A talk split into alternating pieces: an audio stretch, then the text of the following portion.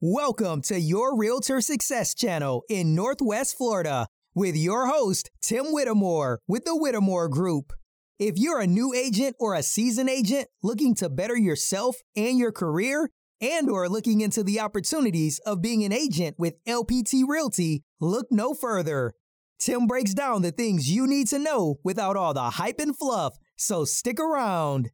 What's up, everybody? This is Tim Whittemore with the Whittemore Group here with LPT Realty, coming at you with some more great information.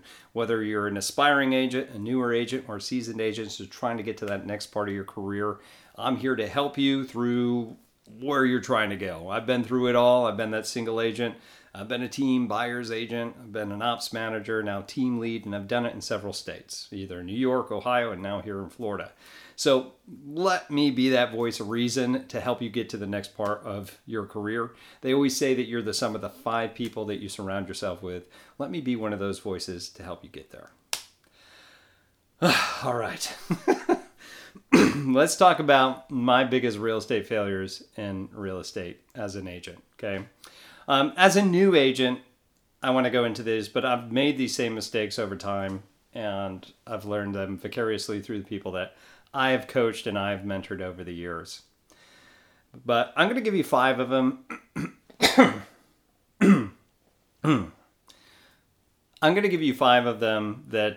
were really a big thing for me and that I consistently see in other agents as well. Number one is being consistent in prospecting, okay? That was the biggest failure. Because we would get out the gate, you know, you're all super excited. You're like, yeah, I just got my real estate license. You went through training. You got all your training. And then you're like, yeah, let's go. Let's do this. So one of the big things that I did is I moved from a place that, you know, where I knew everybody, moved to a place I didn't know anybody, which was really not an advantageous move in my case because I didn't have a sphere of influence, which are people that already know you, like you, and trust you, right? So I had to figure out other ways to prospecting, fanatically prospecting, okay? And I wanted to do everything at one time. So I'd be like cold call, FSBOs, expireds, open houses, right? But the big one that worked the best for me was open houses at that time. And when I got into open houses, I would start doing them, and then bam, I got somebody who was like, ooh, yeah, I'm interested in purchasing, and I'm super excited. And I get so involved in this buyer, they stopped prospecting with everything altogether, okay? And because of that, I would go through, and that first buyer didn't work out, although I was with them for probably 2 to 3 weeks, showing homes, whatever, and then it didn't end up working out. Well, the problem was I completely neglected the prospecting side. I didn't stay consistent with it. And when it comes to sales, it's all about momentum. And it's all about consistently doing things over and over again. And because of that,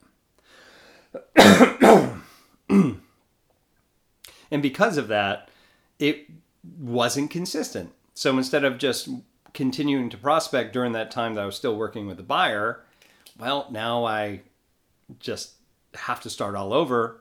And now it's going to take me equal as amount of time, if not more, to get back up to that momentum. That's a huge thing, is being consistent with your prospecting and never stopping. Knowing that that's going to be the priority of what you should be doing, stay consistent with your prospecting so you don't do what I did and start riding that roller coaster, which I'll talk about here in a minute. Number two is losing track of time. You get so excited with some things and you're like, ooh, squirrel, and kind of go after them, where somebody would come in and be like, hey, you know, we've got this new buyer technique or this new seller technique, and you'd be like, oh, wow. Or let's learn about building SEO for our website, and that's all you concentrate on, right?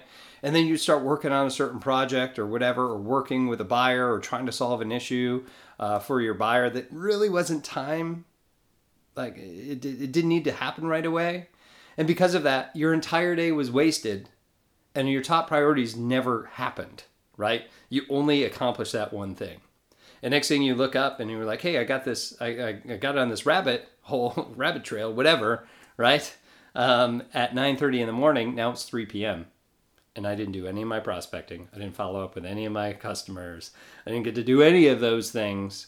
And I lost track of time. And now I'm mentally exhausted, and I'm not going to work until 8 p.m. because I've got other responsibilities as an adult, right? Or I'm just tapped out. So how did I fix that? The biggest thing I did was time blocking. And you can use a free system. I use Google Calendars.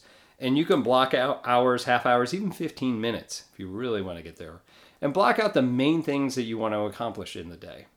Now, the big thing I learned was the 80-20 principle, which is Pareto's principle, where basically it says that 20% of the things that you need to do each day will solve 80% of your problems.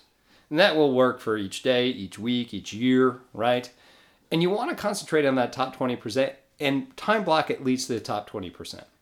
Other than that, it's just a filler. If you get it done, great. So that's how I alleviated that. Number three was that roller coaster, okay? The roller coaster, I see it so many times, and no matter how much I say it till I'm blue in the face, agents still don't see this, or they don't want to see it. And basically what will happen is they'll get somebody. And they're like, yes, I want to go purchase home. Let's say we got a buyer.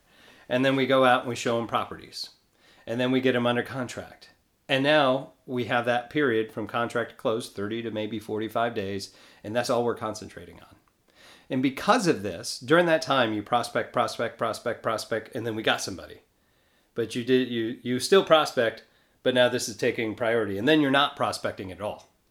And you're only concentrating on this deal. That's the only thing. That's the only thing you can concentrate on, right? And then that deal closes, and you get that paycheck, and you're like, woo! But now I have no momentum for the rest of my sales. I have nobody else in my pipeline of people I'm going to work with. Okay? That's what we call the roller coaster, okay? Because you're going up, prospecting, you get somebody, and then your prospecting goes down. And then you close, and you're at the end, and you're like, oh no, I got a prospect. So prospect, and up and down. That's what we call the roller coaster.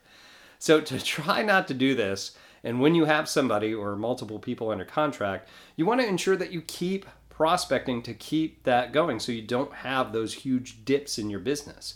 That's why a lot of agents, when it comes after the holidays, because they weren't prospecting, have nothing going in January or February. Finally, March comes, and that was the spring market, and now, boom, we're super busy. Well, we could have had consistent business over time if we would have taken that time. Time block that top 20%, and hopefully top 20% is some sort of prospecting and accomplishing that on the daily, okay? Number four was something that I had to get drilled in my head. And it was this one word, follow-up. If you ever ask any agent that I've ever trained, they'll be like, what is Tim's favorite phrase? And they'll be like, follow-up. I got to say it 3 times. All right? And it means so much because I've lost so much business because I've got so busy with trivial things, right? And I didn't follow up with somebody. There's no worse feeling than having a great conversation with somebody, right? And you're like, yeah, you're my guy, Tim. You're my guy. Yeah, all right, sweet. We're going to go out. We're going to do this and have this big old plan. And when they leave or when you get off the phone, you're like, yes, this guy's locked in. He's locked in next month. And you never follow up with him. And then next thing you know, when you finally do follow up in the month, it'd be like, oh, yeah, we already purchased. We figured you were busy, so we just went to the listing agent, and that seemed to be the house. Oh, you should totally come over after we close. You're going to love it. That's a real story, by the way. That's thousands of dollars in some cases, if not more, because you didn't follow up with them or because you didn't educate them on how this whole thing works. Now, to mitigate that, follow-up was to put it in my schedule, right? That's the top 20%. Was to follow up. We use our CRMs, our customer resource management system, to update ourselves, right? It could be a Chime, could be Follow-Up Boss, could be, anything, right? That you're using to consistently remind you to talk to these people. Now, do you have to talk to them every day? Probably not, but at least keep it up once a week, once every 2 weeks, for goodness, at least a month, and continue to follow up with them. Even after you have a conversation, follow up and be like, hey, is everything still the same? That is so huge. 70%, and I'm not kidding, at least 70% of your business is going to come from follow up. So please do not make my mistake. Don't leave money on the table. Get them in there and follow up with them and continue to solidify the relationship. It typically takes around 6 or 7 follow-up calls for you to really solidify any relationship when it comes to buying, selling, or investing in real estate. All right, last but not least, number 5 was getting signed agreements. Oh my God. So I'm going to tell you a story. And this has happened more than one time. But when you work with a buyer or you work with a seller, you get a listing agreement working with the seller. Now that's pretty standard because we got to work for our commissions. We got to put it on paper, like, okay, right? And then when it comes to a buyer, not everybody wants to get that because, you know, they're necessarily not paying you any fees, right? And we're like, I don't want to upset them or whatever excuse you have in your brain, right? But if you don't get a signed agreement with somebody, they can easily get up at any time, no matter how much time you've had working with them, and go use another realtor. They're not obligated to you. They didn't sign anything, right? And I've had this happen more than once, but here's a good story. So I was working with a buyer seller, and she was selling a home in Panama City Beach, right? And when she signed our listing agreement, I sent it over to them to digitally sign. Now, I didn't at the same time send the buyer's agreement to help her purchase a home in another place, which is a little bit further to the west. And I sent it via email through, you know, one of those digital sign like Dotloop, and I just assumed that it was taken care of. So as we're continuing to list her property and get everything going, you know, we're going kind of back and forth on what needs to happen, whatever. And then we finally get to a point and they're like, hey, yeah, we're just going to drive around the neighborhood. Well, when they drove around the neighborhood, apparently they called the listing agent that came over and then wrote a contract for them. And I was like, oh, that's how it's going to be? All right, well, you can just go ahead and put my name on there because we have a